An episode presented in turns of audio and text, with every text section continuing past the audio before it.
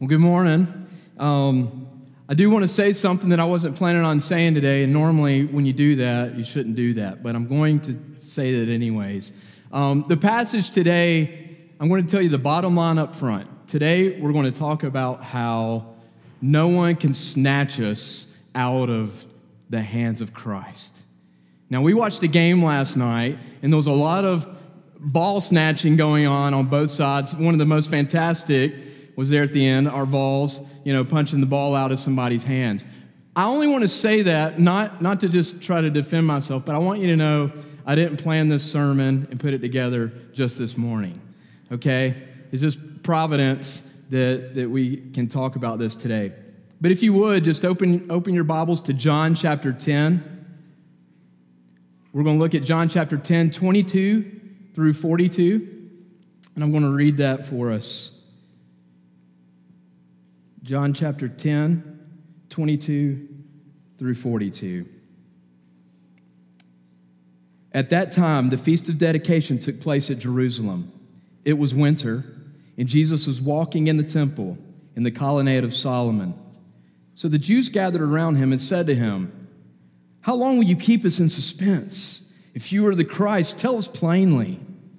Jesus answered them, I told you, and you do not believe.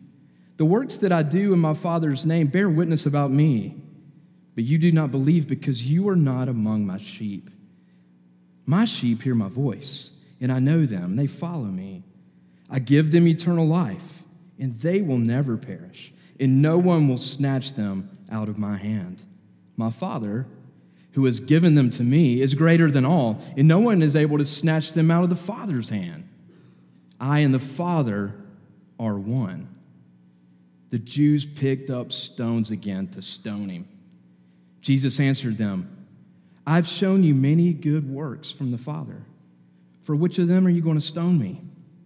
The Jews answered him, It is not for a good work that we're going to stone you but for blasphemy, because you, being a man, make yourself God.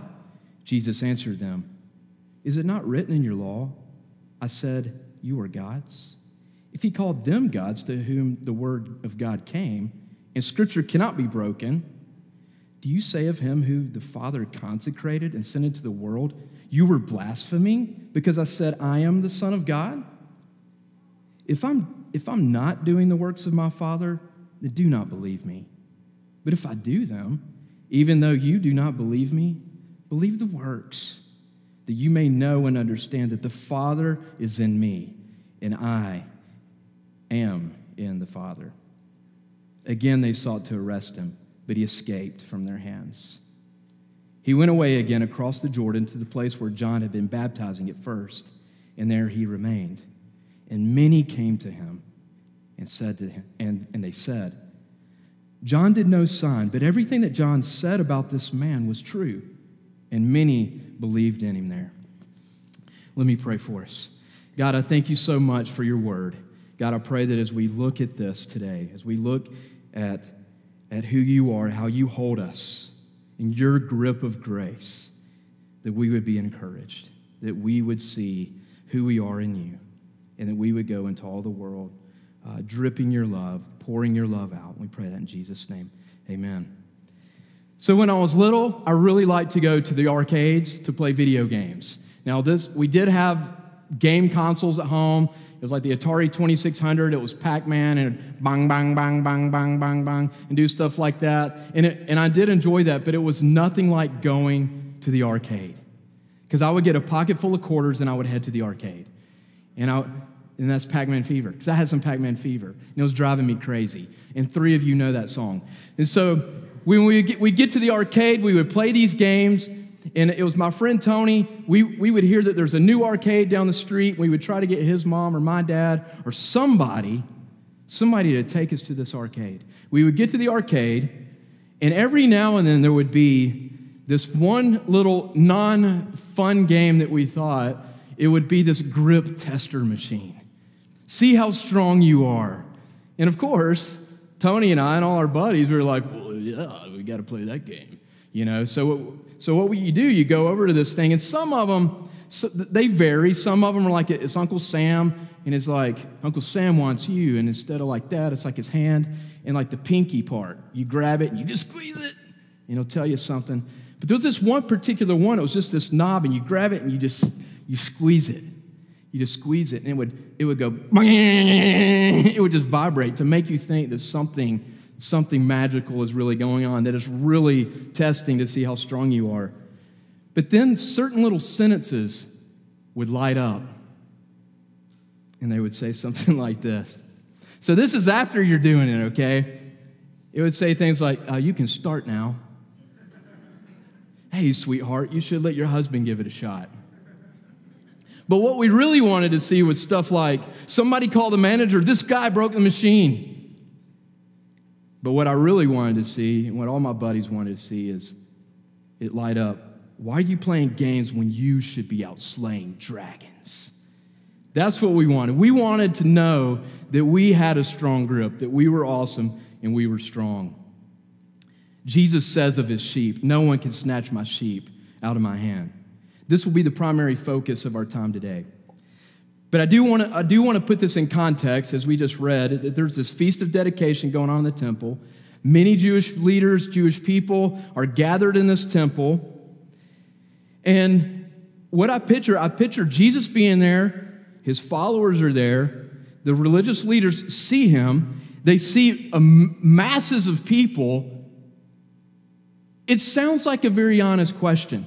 It sounds like a nice question. Hey, hey, don't, don't keep us in suspense uh, any longer. Uh, are you, if you're the Christ, just, just tell us plainly. Because we're, we're longing for you. We're waiting for you, like a bride waiting. Please tell us. We long. No, it, that, that wasn't the heart. The heart was, hey, okay, now everybody, there's a lot of people gathered around, so we can, we can get him to say something that he's been saying. This guy's been doing these, these miracles, he's been doing these things. He, there's different claims of deity going on. We want him to say it out loud. We want people to hear him. We want to stone him. We want to kill him. We want to get rid of him. He wasn't saying, they weren't saying, hey, the suspense is killing me. They were saying, don't leave us in suspense because we want to be killing you. Jesus knew that that was going on. He answers boldly. He answers he answers well, and, and with, even within his answers, he, he, claims, he claims deity. I and the Father, we're, we're one. Yeah, we're one in will, we're one in desire, but we're, we're one. They, they, they pick up stones to start to stone him. So he starts talking to him a little bit more. To say, Well, I, I know you're about to stone me, but let me say even more to you. And he says even more to him. And they get really mad and they decide at that point that they're just they're going to arrest him and take him away. And like other passages we see, it just says, and he escaped. Those are the those are the the, the, the YouTube videos that I want to see in heaven. That the, the different times where it says, and then Jesus, he escaped, or that Paul, you know, that, that's pretty amazing that that happens. But here's, here's something I want you to think about. As the religious leaders they're receiving these bold words. They're being emboldened for their mission, what they want to do.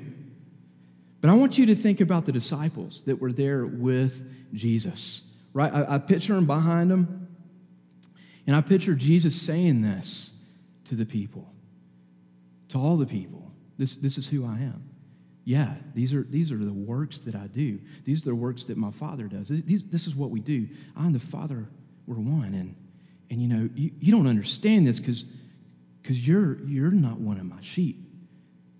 Because my, my sheep, these guys. So I want you to think about that. I want you, there, there was a time, there was a time when there, we had a neighbor across the street um, that, that my dad loved on well. He gave this guy a job to come cut a tree down, to do different things. Uh, but this guy, he came over. I, I, I remember I was a teenager. This guy came over he had been smoking a little bit of too much of something. He just wasn't, he just wasn't right in that moment. But I remember, I remember my dad just telling him, hey, I can't remember, I didn't know what the conversation was that he had with my dad, but I remember my dad saying, okay, okay, you need, you need to, you need to move on out. You need to get, not, not that he was living with us, you need to, you need to get, you need to go back to your house. Things aren't right right now. And I remember the boldness of my dad doing that, but I remember the receiving of, man, my dad. My dad's not talking to me right now, but he's saying a whole lot to me right now. My dad was saying, you know, I, I, I take care of my family. And that's what's going on in this passage. There's a lot going on in this passage. But one of the things that's definitely happened in this passage is Jesus is telling us, us something right here.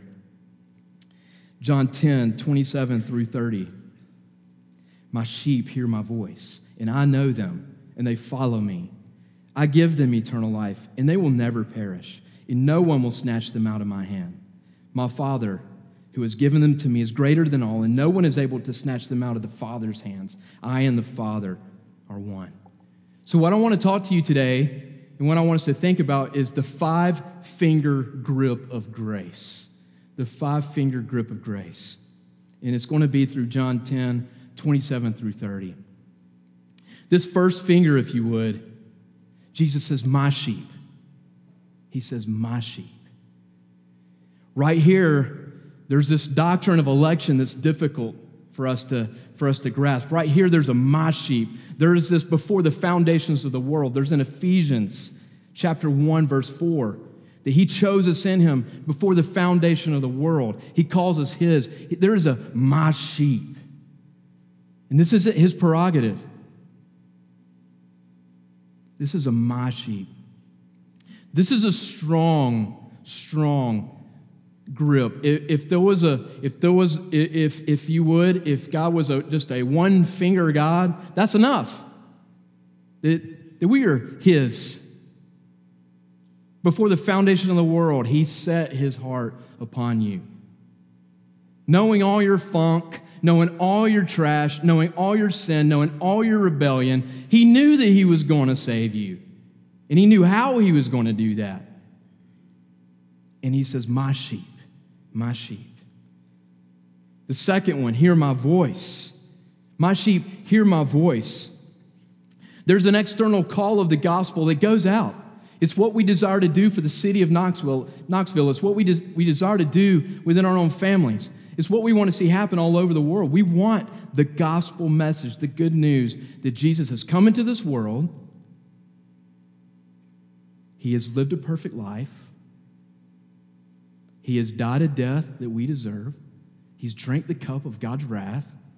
He died on the cross. He rose from the dead, and he can give eternal life. This gospel, this outward calling is to go out. But this hear my voice, this hear my voice, this is a calling. This is an effectual calling. That when Jesus breaks through that heart of stone and speaks into our hearts through the outward call of the gospel, there is an inward work of the Holy Spirit that happens. There is an effectual call where we, what? What are you saying? For some reason today, I like what you're saying. For some reason today, it makes sense. For some reason today, I think I need you. For some reason today, I see that I'm not a good king. This is not because you're smart.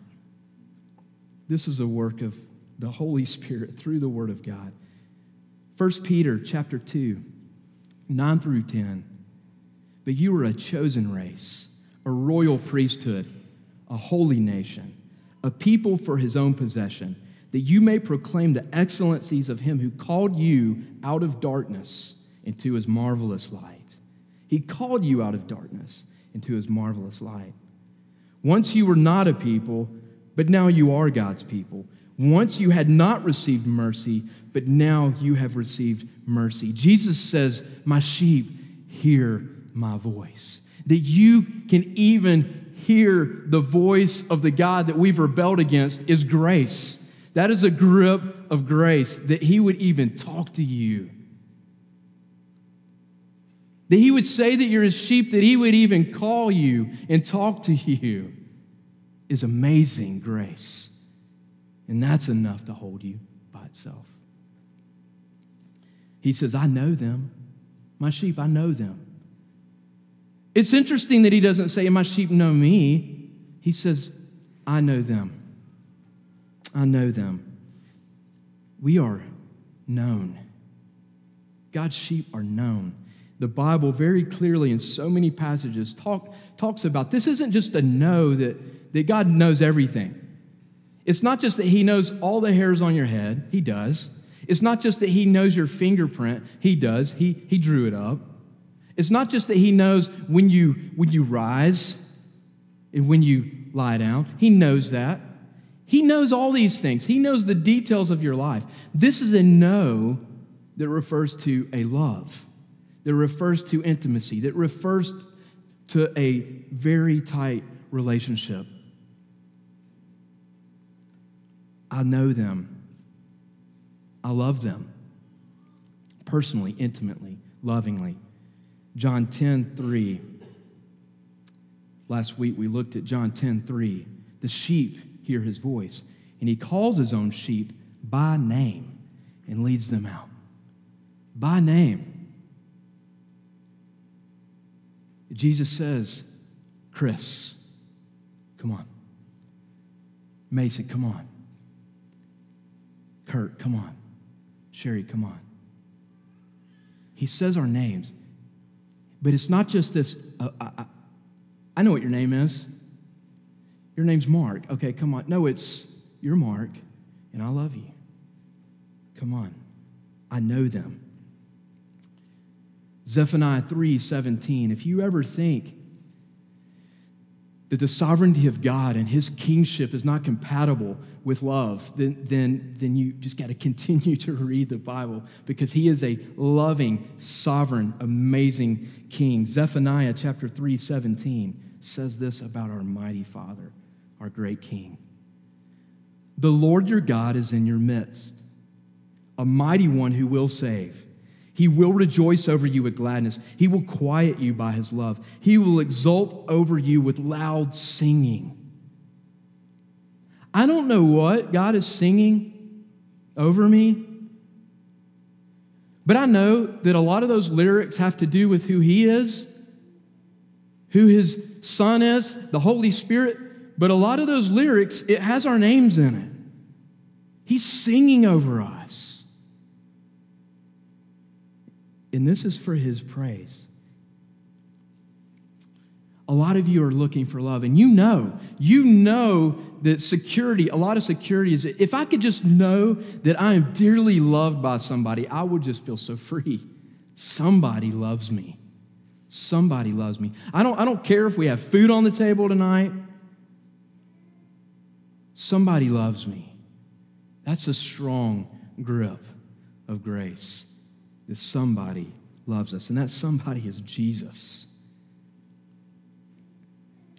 Jesus says, I give them eternal life.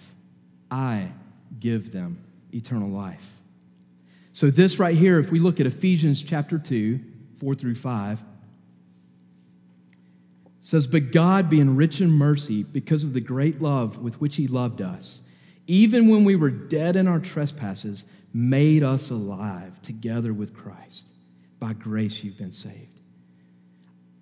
I give them eternal life. I make them alive. I make them not dead. I give them life. My sheep, these guys, I love them. I call them. I know them. They hear me because I give them life. I open their ears, I open their eyes, and I don't just open these things, I give them life and I give it abundantly. And they know me, I know them. This is a regeneration that happens. This is a, this is a heart of stone being made into a heart of flesh. This is amazing grace that this would happen. Just that God saves us is, is, is amazing that He makes us alive, that we are alive. That is a grip of grace, that Jesus is the one. Our aliveness has everything to do that he, with His aliveness, that He came and lived the perfect life. He died on the cross. He rose from the dead. He received the punishment of God. But then he rose up from the dead after receiving that punishment of God, after drinking from the cup that we could not drink. He gives us his life. If Jesus did not come, we would still be dead. We would be ravaged by the wolves. We would be wolves. But he makes us alive. And the last the last point, and there's many more grips, there's many more fingers, but just here in this passage, he says, No one will snatch them out of my hand. No one will snatch them out of my hand. They will never perish. John 10 29 says, My Father, who has given them to me, is greater than all, and no one is able to snatch them out of my Father's hand. Just picture this Jesus is saying, My sheep are in my hand. Gospel message, all the things that I'm going to do, all the things that my Father has done, they're in my hand, and I hold them. And they're also in my Father's hands.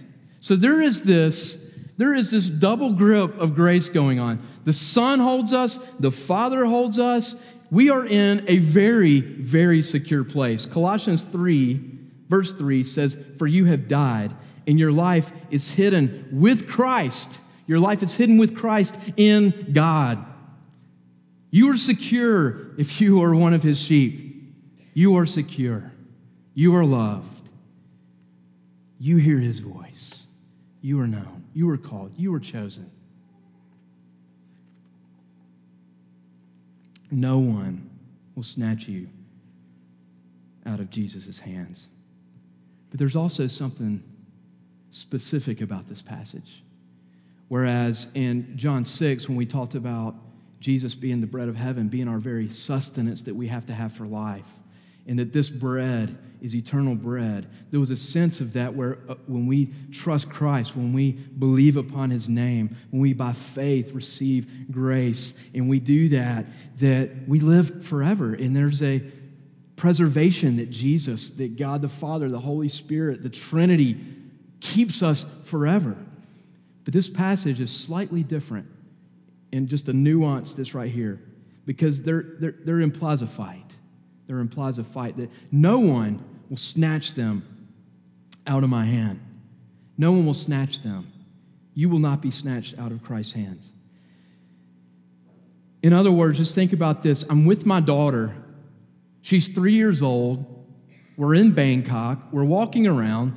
We're surrounded, surrounded by what seems to be a few million people. I don't know how many people, but it's everywhere I look, there's people. Everywhere I look, there's people. And then we get on, we go down and to, to ride the subway train, and it is, we are packed thick. And I, I turn to my daughter before we even go down the subway. I already have her hand tight. I'm carrying her most of the time, but I'm definitely carrying her at this point. Now, maybe I should, maybe I shouldn't. But what, what I want to say is, I'm going to hold you tight because if I don't, somebody might snatch you up. She's going to be terrified. She's going to be terrified. What I'm going to do is I'm going to know that somebody's going to snatch my daughter. And I had a I had a healthy fear of that going on, but I'm telling you my wife could tell you often I had an unhealthy fear that people were just going to snatch my children up. And I would freeze up sometimes and I would just be she's like they can't breathe, you know, you know, give them some air. But but Jesus right here it's not that we would be afraid, but he says that no one will snatch them you're, you're going to get your lights knocked out a few times. There's going to be suffering. And our loving Father, Luke talked about it a few weeks, our loving Father is not asleep during that time. Our loving Father, and it's hard for us to understand, is behind this. Nothing happens outside of His goodness. Nothing happens outside to us that He doesn't not only know, but actually in his plan ordain. And Jesus is saying, No one's going to snatch you out of my hand. But we have some enemies. We have the world with all the things going on. We don't have to look anymore. We don't have to look so far into other countries and to think, hey, There's, there's so much evil going on in the world. We, we've got to we've got to make ourselves just, just safe. No, it's we, we, our world right here, Knoxville, we are surrounded by things to tempt us into a better life, a better hand, if you would. We have, we have people running for the, for, to be the president of the United States. We have two individuals running for president of the United States that all of us would question their character. All of us would. This person has character issues with this. This person has character issues with that. And I'm telling you, if I'm running for president, you would say, and he has character issues with this too. But there's things right here in front of our face that we're constantly seeing. That they're, we're starting to see leaders, we're starting to give leaders a certain pass on things they're saying, things they're, they're doing, and we're saying, you know what? This is just the way that we got to live in this world. This is what we got to do. The world is trying to influence you, trying to say, hey, that grip that God has you in, His standards, His ways, His goodness, His grace, it's, ah, come on, that's sour. This is better. This is better. The world, the devil, and his little cohorts, his powerful little mighty demons. We don't taste it, we don't see it that much in our context, but, but it's real. There, there is a spiritual realm. We would see this in Thailand. We had two of our staff people, and I'm telling you, it's, it's not a glorious thing. It's not a, it's not a thing to raise a, raise a banner high when you, when you go and you, you sit down. We had two of our staffs go, go and sit down with someone that we were sharing the gospel with that was possessed by a demon. To go and, and pray over them and see a, a earthly peace come over them They don't come back. They don't come back to that meeting and, oh, you should have seen what we did. You should have seen this. No, they came back to talk about the nightmares that they were having. They came to talk about the difficulty they had even getting to sleep. They knew the truth that God is good, that God can do that, but it's not this glorious thing. Oh, we, we cast out demons. Oh, th- that didn't even make their newsletters. It, it would have made my newsletter. It didn't make their newsletters. But if you ask them, is this real? Is this real? They would say, why, why would you even think it's not real? And I can give them American answers because, because we're, we're duped enough by just the, the enticements of the world. You know, the, the devil and the demons can, can work in other ways, in other places. We're, we're duped enough by, by the world. We're even more duped just by our own flesh. That's another enemy the flesh, our flesh, our desires. We want to follow our own desires. Jesus also says, so here's this group of grace, but he says, no one will snatch them out of my hand. But within that, he says, these are my sheep and they, they follow me. They follow me. This implies that there will be a sanctification that happens. God's preservation, God preserving your life, God preserving your life by his grip of grace, the works of Jesus, what he has done, the, the empowering of the Holy Spirit, the guarantee of the Holy Spirit upon your life, of eternal life, him guaranteeing an inheritance for you. His grip, there is a, I'm going to hold you, I'm going to, I'm going to preserve you. This preservation is a sanctifying thing that goes on in our lives. It's conforming us more into the image of Jesus. His preservation is how we persevere.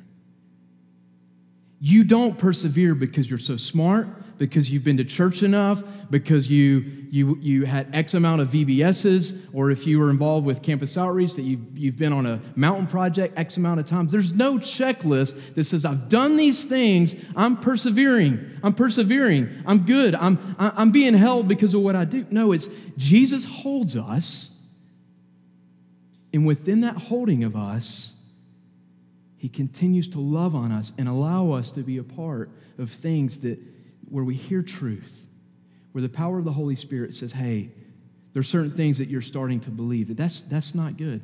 There's certain temptations in your life that you need to run from that. But we absolutely are called and told to, by faith, persevere. There is a fight of faith. There's going to be bruises, there's going to be some KOs. You're going to, you're going to look to your buddy who's running the race and you're going to be like checking his pulse. Are you okay? At the same time, you're like, Are you okay? And, and you, somebody's checking your pulse because they know your life. And they're like, Are you okay?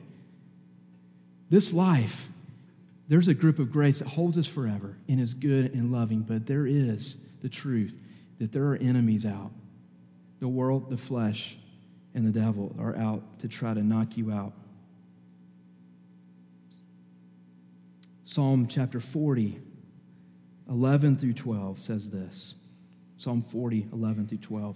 As for you, O Lord, you will not restrain your mercy from me. Your steadfast love and your faithfulness will ever preserve me. For evil for evils have encompassed me beyond number. My iniquities have overtaken me, and I cannot see. They are more than the hairs on my head. My heart fails me. This is some, this is some honesty. This is some honesty. This isn't, a, this isn't somebody saying, I don't hear you, you don't love me, you don't know me. This is, I, I hear you, I, I know you know me, I know you love me, but Evil's around me and the, my own iniquities. I can't see. I need you. God's grip of grace in our lives, it is never to say, You don't need me anymore. It's to say, You always need me continually, always, and forever. You need me. So you've got the grip of grace through Jesus, but there's also the grip of sin. There's the grip of sin that we daily battle with. We battle with moment by moment. If you would, just think of it this way if you think of all the different grips of grace, the grips of sin, you've got self sovereignty. I'm king. I want to rule. I want to do what I want to do. That goes back to the original sin. That goes back to original sin. The first sin of disobedience. And then the doctrine of original sins, where it has affected us all. We are born sinful, needing a Savior because we desired to be sovereign. We desired to be kings. We desired to, to destroy the grip test machine, thinking that we could be great. We, says, I, we say to ourselves, I choose what I want to choose. I know best. The grip of sin, it's also the desire to listen to the voice and calls of this world and the flesh and of the evil one. That there are actually times where we do, we do hear Jesus speaking to us, the Holy Spirit through His Word, God the Father calling out. But we also, there's the temptation is calling out. And from our flesh, we hear it. We hear it and we want it. That is what sin is. Sin is being enticed and given in and going against the Father, going against His ways. We desire to listen to the voice of sin rather than the voice of Christ. The grip of sin says self love is the way. Love yourself. Look out for number one. Be known. Be known by this world. Be successful. Have the appearance of whatever profession you're in, that you're, you're famous, that people like you. They want to listen to you. They, they, they, they love you. They think they can't, they can't go on without you. Or sit in a trailer in the woods and be, be, be lonely and, and be happy and, and, and love yourself by not being around a lot of people. Whatever that type of self love is, it's a grip that can hold you tight. We desire often, daily, moment by moment, to love ourselves. You don't, you don't do any sin because you, you you just think that this is good for my fellow for fellow man. You you you, you sin because you you love yourself. You love yourself. And you, you think that this is going to help me love me more. And it's not. It's not a good thing. It is destructive. If you would, another, another grip of sin, if you just picture a line, just a straight line going all the way across the stage, and know, both, both ends of the line, it's the arrow that points that way and an arrow that points that way. That represents eternity. And so, whereas Jesus says, I give them eternal life, the group of sin says, hey, Who cares about eternal life when you can live, you can live for this world right now, for this moment, and that's it. Get all you can right now, do whatever you can right now, because this is all that matters. If you think about it, the average lifespan, 75 to 85, somewhere in there. If you, if you picture this line representing eternity, how much of eternity is 80 years on that line? It's a mechanical pencil, little lead, little dot. It's a, it's a little dot. You're not going to be able to, to distinguish it. You're special, but you're not special. Are you living for eternity? Are you thinking about the group of grace? Wow, Jesus, you saved me for now, but you saved me for all eternity. I want to live for you. Or are you saying, I, I live for this dot? Every, every, every bit of my decisions that I make, it, it's just for these 60, 70, 80, 90 years. That's it. I don't, I don't care about anything else. So you're not eternity minded. The group of sin says, don't worry about eternity. There isn't an. There's not an eternity. That's what the grip of sin says. Or the grip of sin says there is an eternity, and, and we, we, all, we all get there and it's all good. So we need God's word to remind us what is truth, to help us to live in light of eternity, not for the dot. And then lastly, it's self preservation. So Jesus says, I will hold you forever, I will preserve you. No one will snatch, no one will snatch you out of my hand. There's a, those, there's a self-preservation that we can see in our lives. I'm going to just name a few traits of self-preservation that I think I know that I that I can see this in my own life, and I can see it uh, in collectively with us. There can be dishonesty. Self-preservation says, uh, "I'm going to just bold-faced lie." Self-preservation also says, "I'm going to I'm, gonna, I'm just going to lie a little bit. It, it, it's lying to, to, to save face, to, to, to get what I want, to preserve myself. Pride, divisiveness. If you've ever purposely noticed that you're being very divisive and unhelpful, it's because you're trying to preserve your thoughts, your ideas, your image, your whatever. There is this there is this divisiveness that can go that route. Now, this doesn't mean that you can't be divisive, meaning here's truth, and I know that this truth is going to cause division, but there's a fine line in there when you're, uh, you're pursuing divisiveness just for the sake of only preserving what you think is best for you and for your good. It's self serving, and there's entitlement. So, this is a fight of faith. God's grip of grace is our freedom. The grip of sin is truly, truly a prison. And that's what Christ has come to save us from to save us from sin, to save us from death, and to give us life. By grace, when surrounded and held by this grip of grace, you can't help but worship. Just think about it. Every single one of these groups of grace that Jesus talks about, my sheep, and I do this for them, and I do that for them, I love them. All of these things, every single one of these should lead you to say, Thank you, God. Thank you that you know me. Thank you that you love me. Thank you that you hold me. Thank you that you call me. Thank you that I'm your sheep. Thank you. I worship you. I need you. But picture this also when we think about application. What does this mean for application? If you would just picture that we're sponges. Picture that we're sponges, and here we are in the grip of grace. In every single one of these truths that Jesus is talking about for his sheep, it's him pouring water into us. You're my sheep. That's water just being poured into us. It's refreshing, it's good, it's filling us up water, water, water, water. All of these just pouring water, and we're filled up with water. And then he takes us into our families and he says, I want you to go hang out with them. And he, he, he squeezes us. What comes out? What comes out when you when you, when you are held in the grip of grace, when you are trusting in the Savior that calls you his sheep, when you are being filled up by him, and when he squeezes you, what comes out is grace.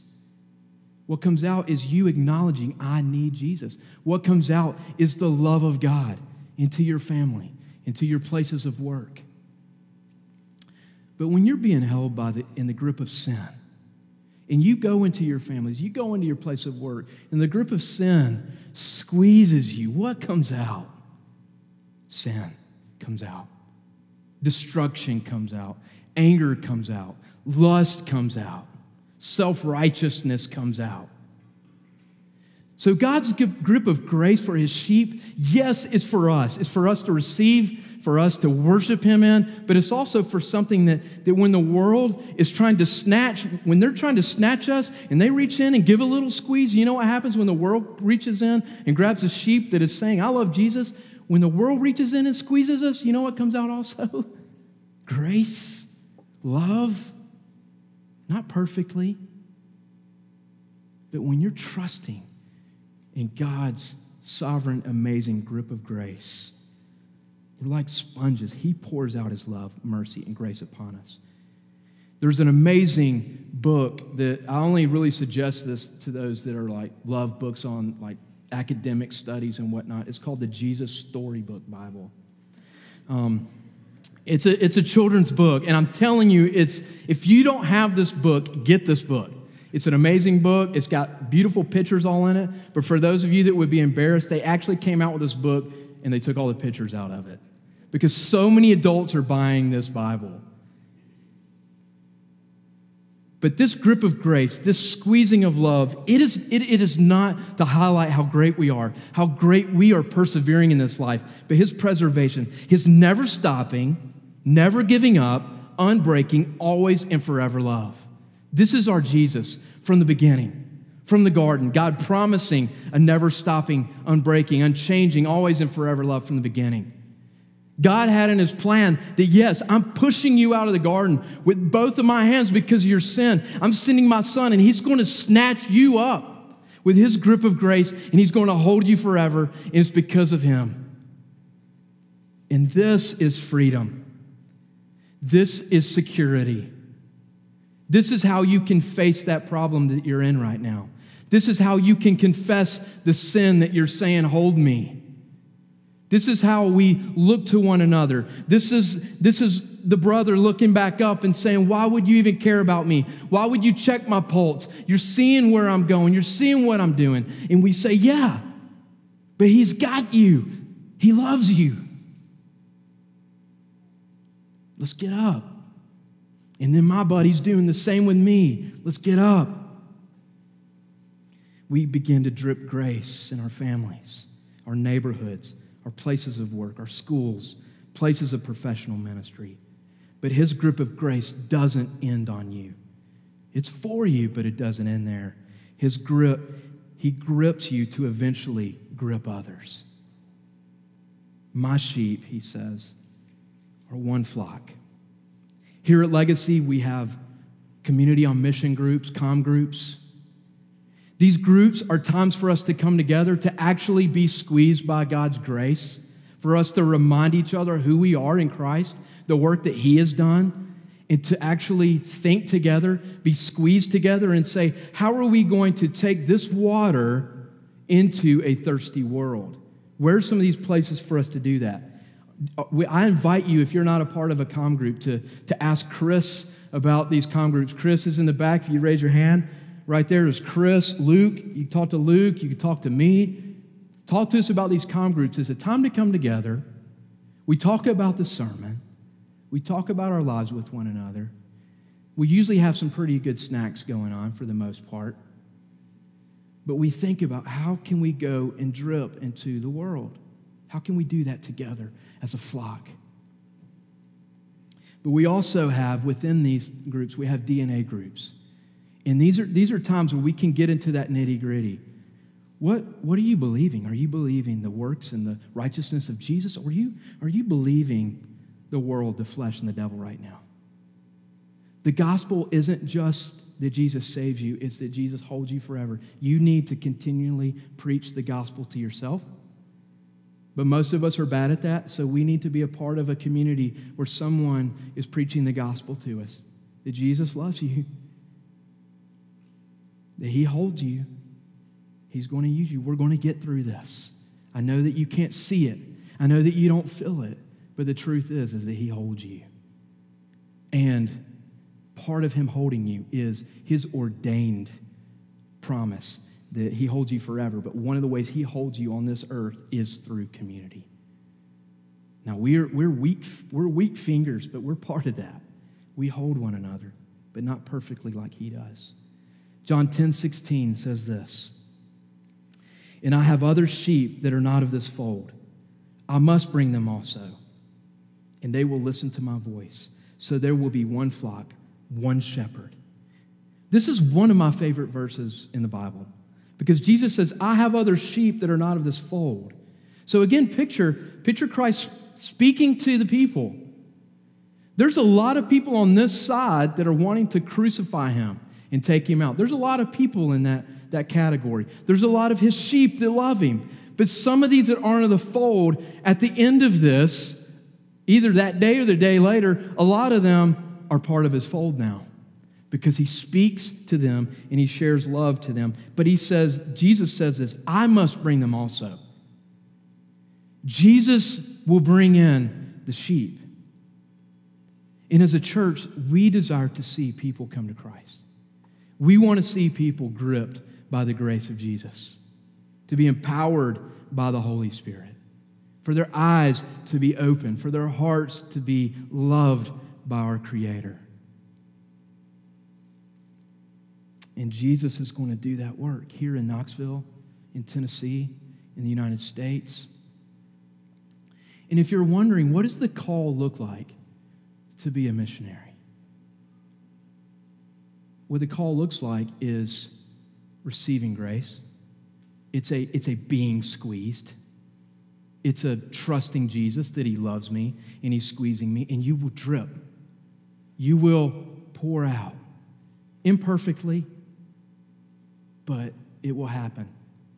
But what does that, what does that mean for what does that mean for the people on the other side of the world too? It's the same thing. So somebody in this room is thinking, I got some specific things for Knoxville that I want to see. But some of you are asking, well, what does that mean for the rest of the world? How, how, it's the same thing. It's, it's, it's eventually pick a different city in a different place and be squeezed. Some of you, it doesn't scare you a bit to think about going into another place and being squeezed. Some of us, that's a scary thought. But here's the bottom line Jesus said there's other sheep that are not of this fold. That is right here in your family. That is right here in Knoxville. That's right here in Tennessee. And that is all over the world. And Jesus says that He is going to go and bring them in. Here's the thing as a church church, do we, do we want to be a part of that flock ministry going on? Do we want to join in with the privilege of being the ones that God would use to go out and see people come to Christ? Well, the suspense is over. Remember, they came in saying, Don't keep us in suspense. The suspense, the suspense is over. The Messiah has come. We no longer need to drop quarters in the grip test machine. It's His grip, it's His strength, it's His goodness that we trust in, that we rely on. Nothing in my hands I bring, simply to the cross I cling. How about you? Are you trusting in, in His grip, are you trusting in your own grip? We're going to move into a time of worship right now. During this time, we're going to pray together. We have communion tables set up in the back. During this time of worship, we're going to sing praises to God. We're going to thank Him for what He's done. We're going to thank Jesus for being good and amazing. And during this time of worship, you, those of you that are believers, you, you go back with your families, go back and, and remember His blood was poured out for you. He gives eternal life. His body was broken for you. If Jesus would leave heaven come to earth, live in this world, die a horrendous death on the cross, receive the wrath of God, rise up from the dead, yes, he's going, he can hold you. He can hold you. And so we want to remember today that he is holding us. We want to have communion today together, saying, this, blood, this juice represents his blood. He holds me. I'm his son. I'm his daughter. This, blood rep- this, this bread represents that his body was broken for me. I no longer have to try to go and break my body and make, make me look awesome. He holds me. So let's worship together. Let's stand up and read Psalm 23, 1 through 6 together.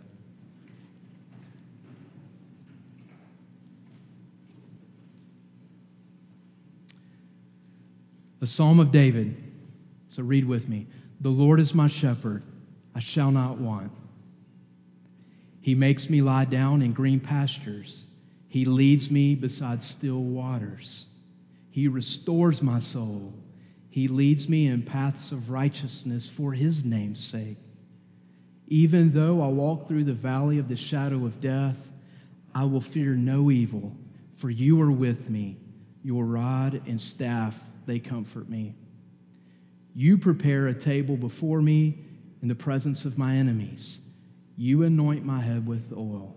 My cup overflows. Surely goodness and mercy shall follow me all the days of my life, and I shall dwell in the house of the Lord forever. Let me pray. God, thank you. Thank you that before the foundation of the world, you loved us. I don't understand that. But what I do understand is that I need a Savior, that we need a Savior, and Jesus, you stepped in as our hero. And you saved us by your life and your death and your resurrection. So thank you, Jesus. May we hear you, may we know of your love, and may we go out into all the world proclaiming your goodness. It's your name we pray. Amen.